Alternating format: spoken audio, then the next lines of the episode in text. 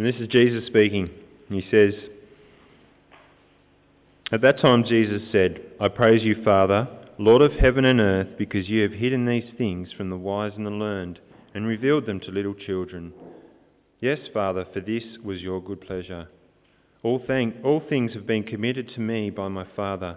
No one knows the Son except the Father, and no one knows the Father except the Son, and those to whom the Son chooses to reveal him. Come to me, all you who are weary and burdened, and I will give you rest. Take my yoke upon you and learn from me, for I am gentle and humble in heart, and you will find rest for your souls. For my, my yoke is easy and my burden is light. At that time, Jesus went through the grain fields on the Sabbath. His disciples were hungry and began to pick some heads of grain and eat them. When the Pharisees saw this, they said to him, Look, your disciples are doing what is unlawful on the Sabbath. He answered, Haven't you read what David did when he and his companions were hungry? He entered the house of God, and he and his companions ate the consecrated bread, which was not lawful for them to do, but only for the priests. Or haven't you read in the law that on the Sabbath the priests in the temple desecrate the day and yet are innocent? I tell you that, that one greater than the temple is here. If you had known what these words mean, I desire mercy, not sacrifice, you would not have condemned the innocent. For the Son of Man is Lord of the Sabbath. Going on from that place, he went into their synagogue, and a man with a shriveled hand was there. Looking for a reason to accuse Jesus, they asked him, Is it lawful to heal on the Sabbath? He said to them, If any of you had, had a sheep and it falls into a pit on the Sabbath, will you not take hold of it and lift it out? How much more valuable is a man than a sheep? Therefore, it is lawful to do good on the Sabbath. Then he said to the man, Stretch out your hand. So he stretched it out, and it was completely restored, just as sound as the other. But the Pharisees went out and plotted how they might kill Jesus. Aware of this, Jesus withdrew from their place. Many followed him, and he healed all their sick, warning them not to tell who he was. This was to fulfill what was spoken through the prophet Isaiah. Here is my servant whom I have chosen, the one I love, in whom I delight. I will put my spirit on him, and he will, pro- will proclaim justice to the nations. He will not quarrel or cry out. No one will hear his voice in the streets. A bruised reed he will not break, and a smouldering wick he will not snuff out, until he leads justice to the victory. In this, in this name, in his name, the nations will put their hope. Thanks, Carl.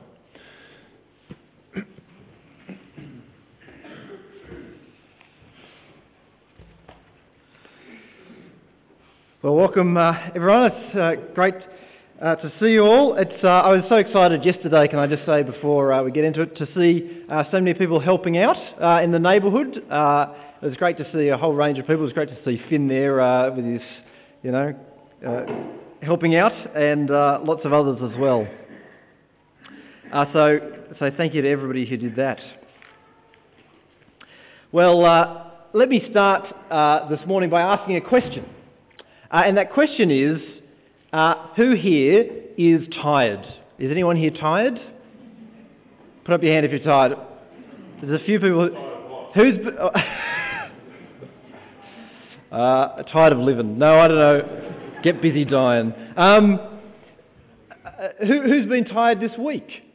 Has anyone been tired this week? Yeah. I can remember a time when I wasn't tired. Can you remember that? I remember uh, I think it was around high school, where you could just do anything, right? You could do anything, go anywhere, stay up however late you wanted, and you'd never be tired. And then I remember getting into university, uh, and it just it just didn't work. After a while, you'd, you'd, stay up, and you'd you know three pull three o'clock, finishing off an assignment, uh, and you'd be hammered for for another couple of days. Well, you'd think that uh, that Jesus words then will be good news, uh, wouldn't they, for, uh, for, for many of us? When he says here uh, at the end of uh, Matthew chapter 11, Come to me, all you who are weary and burdened, and I'll give you rest. Take my yoke upon you and learn from me, for I am gentle and humble, and you will find rest for your souls. For my yoke is easy and, burden, and my burden is light. But what does, uh, what does that actually mean? Uh, is Jesus saying that he's providing rest for those who are, of us who are exhausted by the treadmill of life?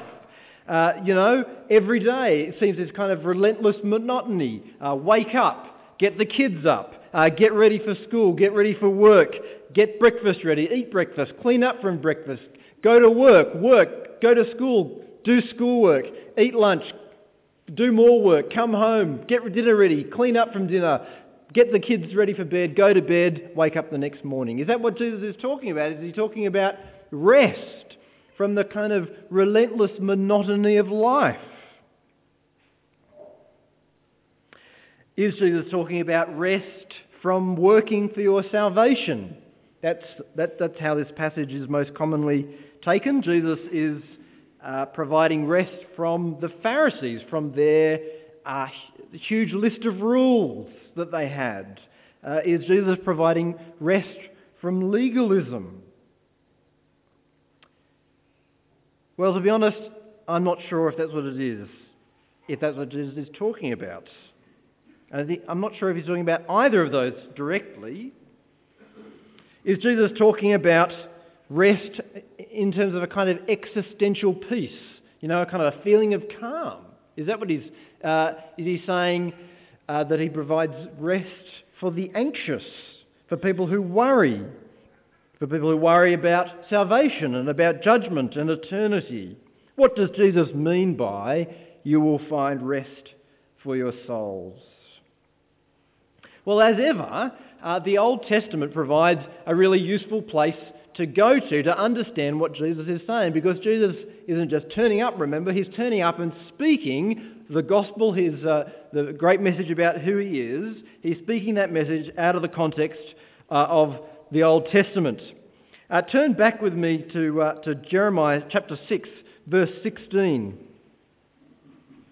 So Jeremiah is, I don't know, about two thirds of the way through the Old Testament.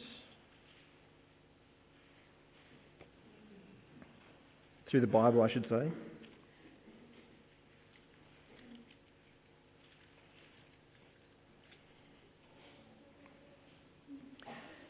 So let me read from, from Jeremiah chapter 6, from verse 11.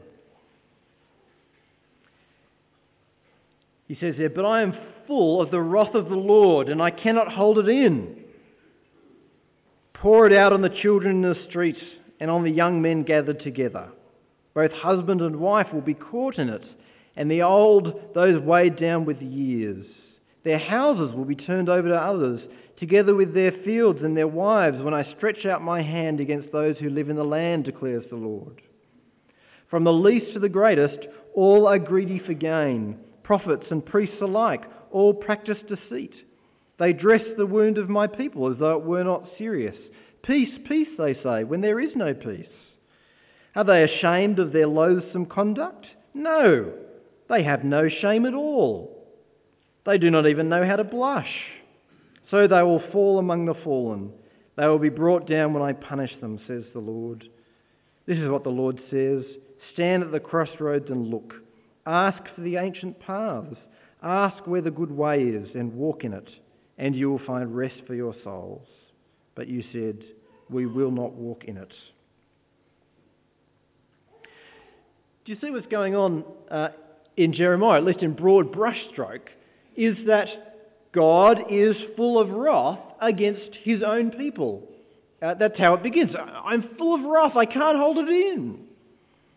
Uh, but then in verse 16, there's that invitation uh, stand at the crossroads and ask for the ancient paths, ask for the good way, and you will find rest for your souls. There's that, uh, the, the, that those words that Jesus picks up on in uh, Matthew chapter 11.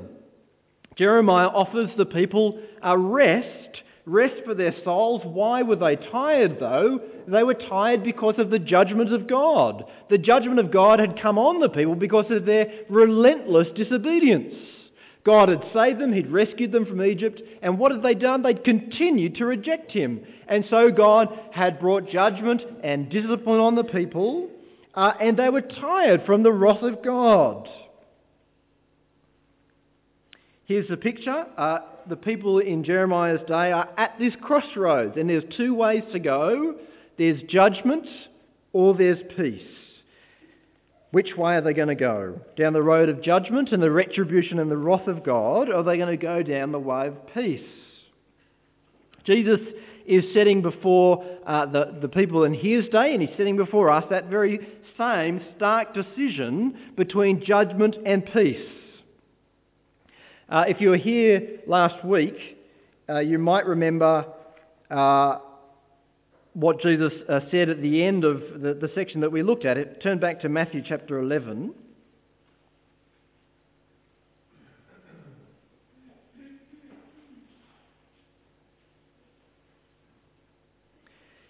You might remember these blistering woes that, uh, that Jesus unleashed. So, Matthew 11, uh, verse 21. Woe to you, Chorazin! These are towns in Jesus' day. Woe to you, Chorazin! Woe to you, Bethsaida! If the miracles that were performed in you had been performed in Tyre and Sidon, they would have repented long ago in sackcloth and ashes. But I tell you, it will be more bearable for Tyre and Sidon on the day of judgment than for you. And you, Capernaum, will you be lifted up to the skies? No, you will go down to the depths.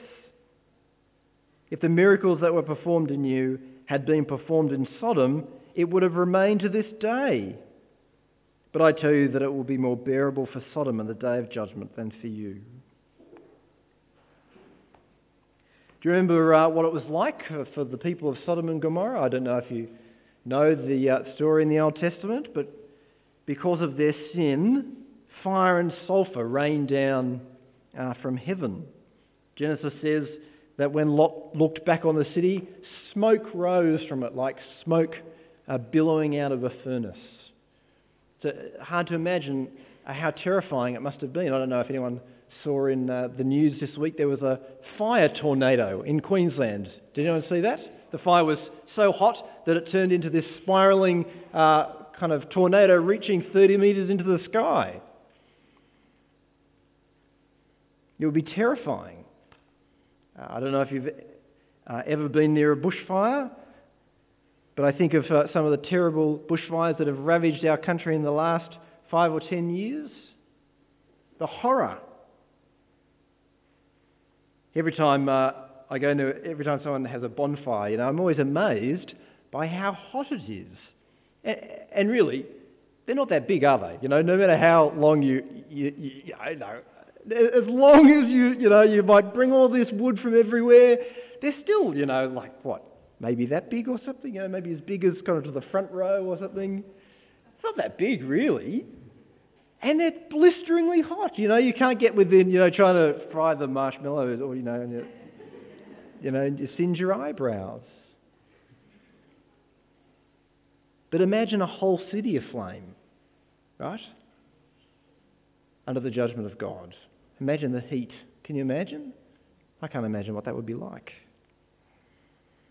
I can't imagine how painful and horrible it would be to be burned alive. But here's the scary thing Jesus says in Matthew's Gospel that it will be worse for the people of Sodom and Gomorrah on the day of judgment than it was that day when fire and, and sulfur rained down from heaven. And it will be even worse on the last day for those of us who've heard the message about Jesus and who have rejected it. It will be worse for us who've heard that greater, had that greater gift of the message of salvation and turned aside. Just as uh, every good gift in this world is a kind of foretaste of the goodness of God in eternity, uh, in fellowship with Him, so every blight uh, in this world, every, every pain in this world is a, is a foretaste of the misery of hell and of judgment. Every, uh, every bodily ailment, every tragic loss, every psychological disorder, every natural disaster, every bitter division, every relationship breakdown, all those things rolled together, multiplied millions and millions of times over, and you come close to the pain and the tragedy and the horror of eternity without God. I don't think uh, there's any greater tragedy in all the world, is there? It's a, it's a, it's a desperate tragedy when people lose their lives uh, in a natural disaster. It's a great eternal tragedy when people lose their lives and fail to accept the message about Jesus Christ. Listen to these words about hell from the end of Isaiah, uh, the end of Isaiah. And they will go out and look on the dead bodies of those who rebelled against me. Their worm will not die, nor will their fire be quenched, and they will be loathsome to all mankind.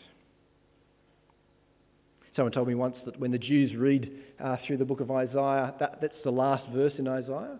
When the Jews read uh, the, the last verse in Isaiah, they skip back again and pick up a happier verse to finish on because they can't quite bring themselves to finish with that vision of the darkness and the horror and the tragedy of hell. Jesus calls hell a place of weeping and gnashing of teeth. It's an awful place. But here is the great miracle as well. There's a second option. The people were, of Jeremiah's day were standing at a crossroads. And the people of Jesus' day were at a crossroads as well. Jesus gives uh, the people who would come to him a message of peace, not uh, peace or rest from uh, Pharisaical legalism, uh, as though that was our biggest problem in life, that people try and make us uh, obey lots of different rules, as though that was the biggest thing that fatigued us and tired, and tired us out. No, the thing which tires us out is the curse of sin and the wrath of God and the anger of God against all mankind. Think about some of the great statements in the Old Testament about the coming of the Messiah. Isaiah chapter 40 Comfort, comfort my people. Why comfort? Because their sin has been paid for. Their hard service is over. The hard service of God's judgment and wrath is over. Isaiah 43 Fear not when you walk through the waters. Don't be afraid. Why? Because I'll be with you. Even though it's hard, judgment is coming, wrath is coming, but you'll be okay. Jesus has already begun to uh, initiate that comfort and that peace in his healing ministry. He'd begun to turn back the anger of God against sin. As people were healed from the curse of sin, from blindness and sickness and disease. Now, the great miracle of the gospel is not that we can find rest from the busyness of life, or that we can find rest from rules and legalism. The great miracle of the gospel is that we can find rest from the wrath and the judgment of God. That's our greatest need. And that's the great miracle that Jesus brings about peace and rest and reconciliation with God. So there's the choice. There's the crossroads, judgment and peace.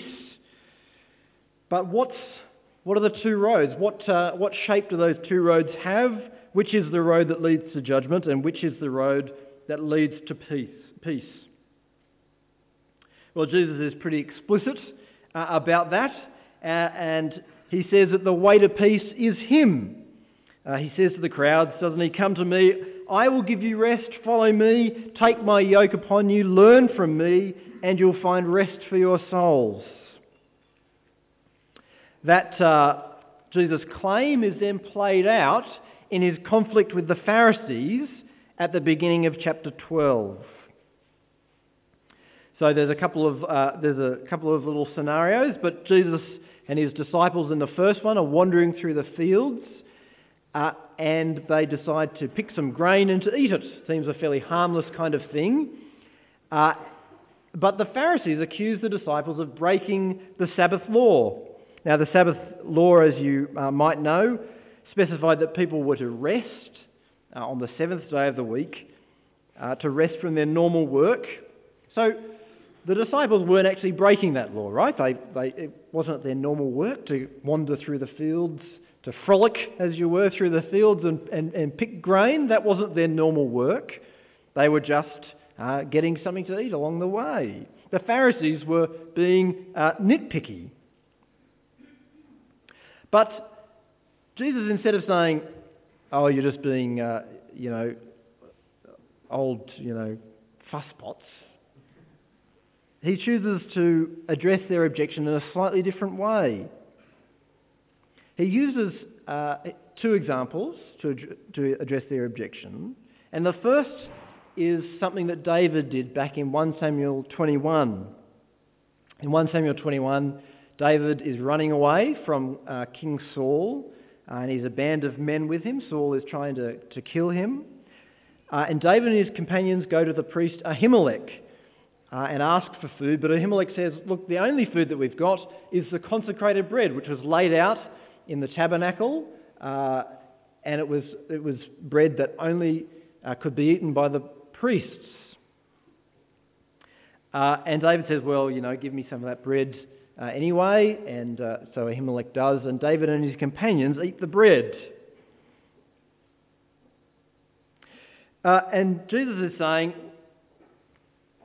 that uh, if it was lawful for David to do that, if it was lawful for David to eat that sacred bread, uh, kind of in conflict with the law, then it must be okay for his disciples to eat uh, grain when they're with him. You see, the point doesn't seem to be that anybody, if anybody had rocked up at the, uh, at the priest Ahimelech and said, Look, I'm looking for some bread. Do you have any bread? Uh, it wouldn't have been okay, but it was the fact that it was the king, it was the chosen king who turned up uh, and needed food, and he and his companions ate uh, because of his status, because of his position. And Jesus is saying, if it was okay for God's King David to eat that special bread, then it must be okay for God's King me and my followers to pick a little bit of grain and eat it uh, as we're walking through the fields. The second example that Jesus gives uh, is of the priests who, in the time of Jesus uh, and before, served in the temple. And Jesus makes the point, the rather obvious point, that they broke the Sabbath law every Sabbath because on the Sabbath they had to offer two sacrifices and they had to switch over that consecrated bread. So every, every Sabbath, the 12 loaves of bread had to be uh, replaced. Uh, and so they had to do this work. That was their normal work, and they had to do it. What's the point that Jesus is making? Well, Jesus again quotes from the Old Testament, uh, and this time from Hosea chapter 6. Uh, and in Hosea 6, the people are again under the judgment of God, they're under the wrath of God. And again, it's because their religion is worthless. Uh, they do all kinds of religious stuff, they do all the ceremonies, but it's all empty. Uh, and then in Hosea 6, God gets to the heart of the problem, and he says this For I desire steadfast love and not sacrifice, the knowledge of God rather than burnt offerings. What's important, you see, is not the sacrifices, uh, it's not the intricacies of the law. What's important is knowing God. And here's the thing God stood before them, before the Pharisees, and they couldn't see it. That's the point. He was God, come in the flesh. And they're worried about whether the disciples are eating grain on the Sabbath.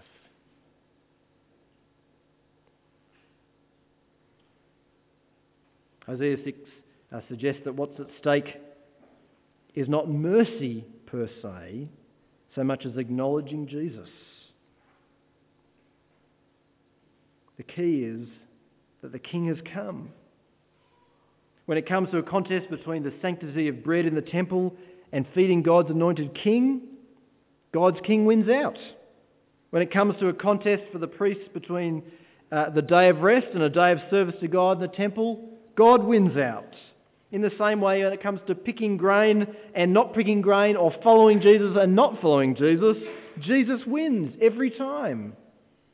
When it comes to a contest between uh, honouring God, uh, sorry, honouring a day, or bowing down before the King of heaven and earth, Jesus wins out every time. Jesus says to the Pharisees, Don't you know the Son of Man is Lord of the Sabbath? Don't you get it? That's what he's saying. I'm God. I'm the Son of God. What is the way to rest? The way, says Jesus, is Jesus himself, is to see him for who he is, the Son of God, God's Messiah. The way is not first of all for us to follow Jesus. The way is Jesus. Don Carson uh, wrote a poem uh, a number of years ago, and it goes like this. He writes, This is Jesus speaking I am the way to God. I did not come to light a path, to blaze a trail that you may simply follow in my tracks, pursue my shadow like a prize that's cheaply won. My life reveals the life of God, the sum of all he is and does. So, how can you, the sons of night, look on me and construe my way as just the road for you to run? My path takes in Gethsemane, the cross, and stark rejection draped in agony. My way to God embraces utmost loss. Your way to God is not my way, but me. Each other path is dismal swamp or fraud. I stand alone. I am the way to God.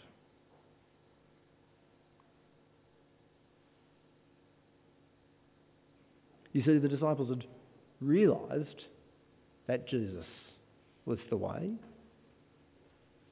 and the Pharisees hadn't. And we need to realize that Jesus is the way. We need to come to Jesus and to put all our sins in his hands. We need to own up to Him, to our rebellion and our rejection of Him and all the years that we've resisted Him and fought against Him. We need to put all our hope for the future in His hands. We need to put the direction of our life in His hands. We need to put our dreams and our aspirations and our greatest hopes in His hands. And when we do that, here's the miracle. The miracle is that we find peace with God and not wrath. Not just a feeling of peace, though that comes as well, but objective peace. God is no longer against us, but for us.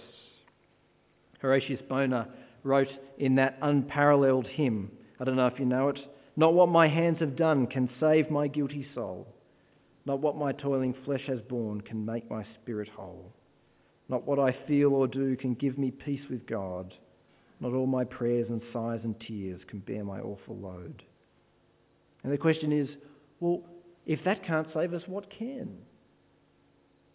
And he goes on Your voice alone, O Lord, can speak to me of grace. Your power alone, O Son of God, can all my sin erase. No other work but yours, no other blood will do. No strength save that which is divine can bear me safely through. Jesus says to us, Come to me. That's the only way. Only way to find rest. Come to me. To those who are worn out by the prospect of judgment, to those who are worn out by the effects of sin in a sinful world, to all those who want peace with God, Jesus says, Come to me, and I will give you rest. Well, it's one of the great invitations in the Bible, isn't it? It's one of the great invitations in the gospel. It's maybe some of the greatest words ever spoken in the entire world. And yet, the great shock is in this chapter how that is dealt with by the Pharisees. The great tragedy is that despite that great invitation, the Pharisees are set on trapping Jesus. And so we come to the second of these two Sabbath controversies uh, in verse 9. The Pharisees, uh, Jesus comes to the, uh, the synagogue, and the man there with a shriveled hand. The Pharisees, it says, are looking for a reason to accuse Jesus, and so they ask him, Is it lawful to heal on the Sabbath? And Jesus' answer is basically, Of course it is. basically.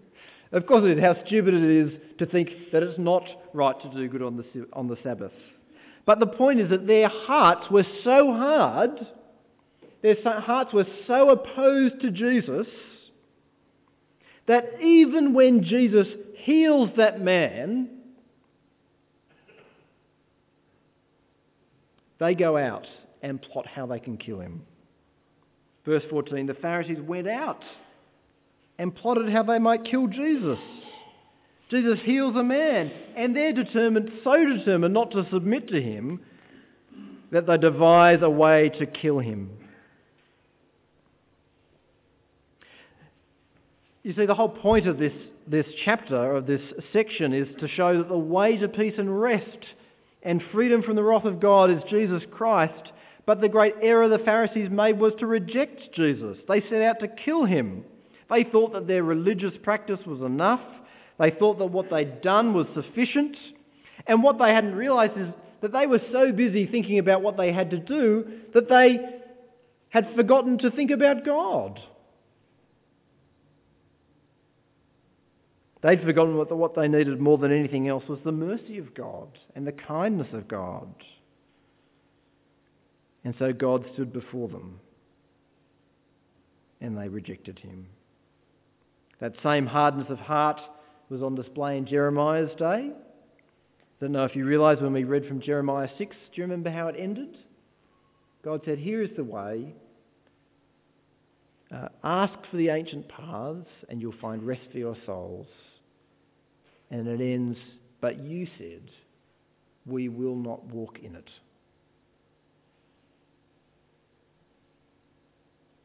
We will not go that way.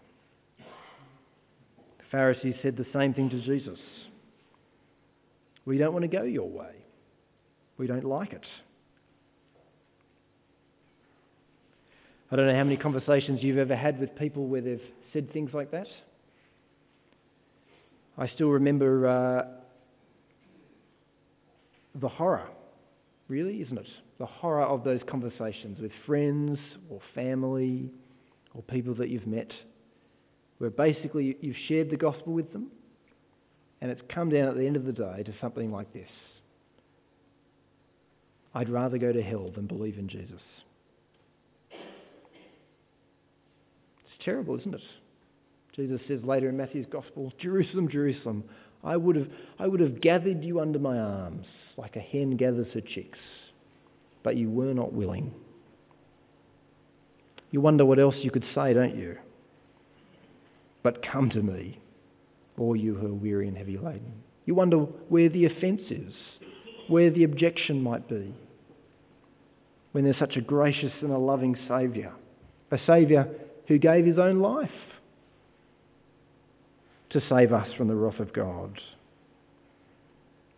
Maybe you're in that situation of rejecting Jesus. Maybe you understand who Jesus is. You understand perfectly but you're not willing to submit to Him or trust Him. Perhaps you resent Him. Maybe you resent His claims and His call to obedience. You resent His mercy and His kindness. How could you resent mercy and kindness? Because it shows up your own lack of mercy and lack of kindness. But if that's you, if you resent Jesus, then please don't choose judgment over mercy. It's not too late. Uh, it's not too late. This is a day of grace and a day of opportunity. And the last verse of this chapter make that absolutely plain. Uh, Jesus knows that the Pharisees are seeking to put him to death. And so what does he do? Does he smite them on the spot? No, he withdraws. And many go with him. And many find healing. And many find help. And Matthew quotes that wonderful verse from Isaiah 42 Here is my servant whom I have chosen, the one I love, in whom I delight. I will put my spirit on him and he will proclaim justice to the nations. He will not quarrel or cry out. No one will, will hear his voice in the streets. A bruised reed and a smoking flax he will not snuff out, till he leads justice to victory. In his name the nations will put their hope. Judgment is coming. We can be sure of that. But this is a day of grace and of mercy and of patience. If you come to Jesus as a humble and repentant sinner, he will receive you. If you come to him as a, as a broken reed, a reed that's good for nothing, a reed that's fit only to be tossed out and to be thrown on the heap. Even if you come as a broken reed, he will not break you and throw you away. He'll save you. If you come as a smouldering wick, no, the signs of life almost snuffed out. He won't throw you away. He'll rescue you and save you and restore you. He'll teach you his ways and lead you in his ways and lead you in a life of humble service and adoration of God. Well, if you don't know Christ and if you don't if you haven't submitted to him, then please let me plead with you to do that to confess your sins to Jesus and to trust in Him. Can you see that crossroads that stands before the whole world? Those two paths. One road, a road of self pursuit and self fulfillment. A road that ends in judgment and the wrath of God. And another road a road of submission and love of the Son of God, and a road that leads to peace and righteousness. Down that other road is not just heaven, down that other road is not just the fellowship of God's people, but at the end of that other road is Jesus Christ Himself, the Son of God. At the end of that road is Jesus Christ our Lord. Come to me, all you who are weary and burdened, Jesus says, and I will give you rest. Take my yoke upon you and learn from me, for I'm gentle and humble in heart, and you will find rest for your souls. Let me pray.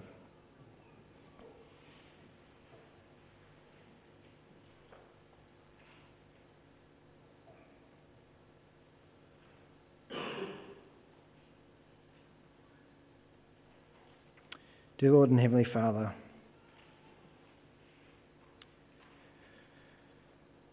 the truth and the power of these realities are so much beyond what words can say.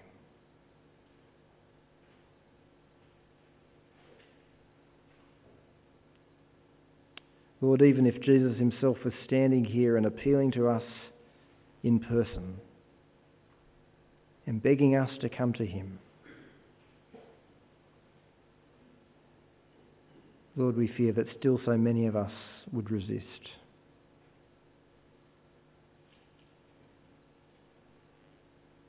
Lord, our hearts are so hard and resistant, and our love for ourselves is so powerful.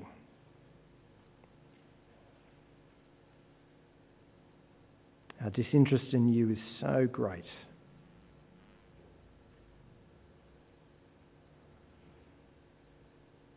That we would still reject him were it not for your grace. Father, we ask that by your Holy Spirit you would open our eyes and our hearts to hear the wonderful love of your Son for sinners and for those who are tired and worn out from living under your judgment and your wrath.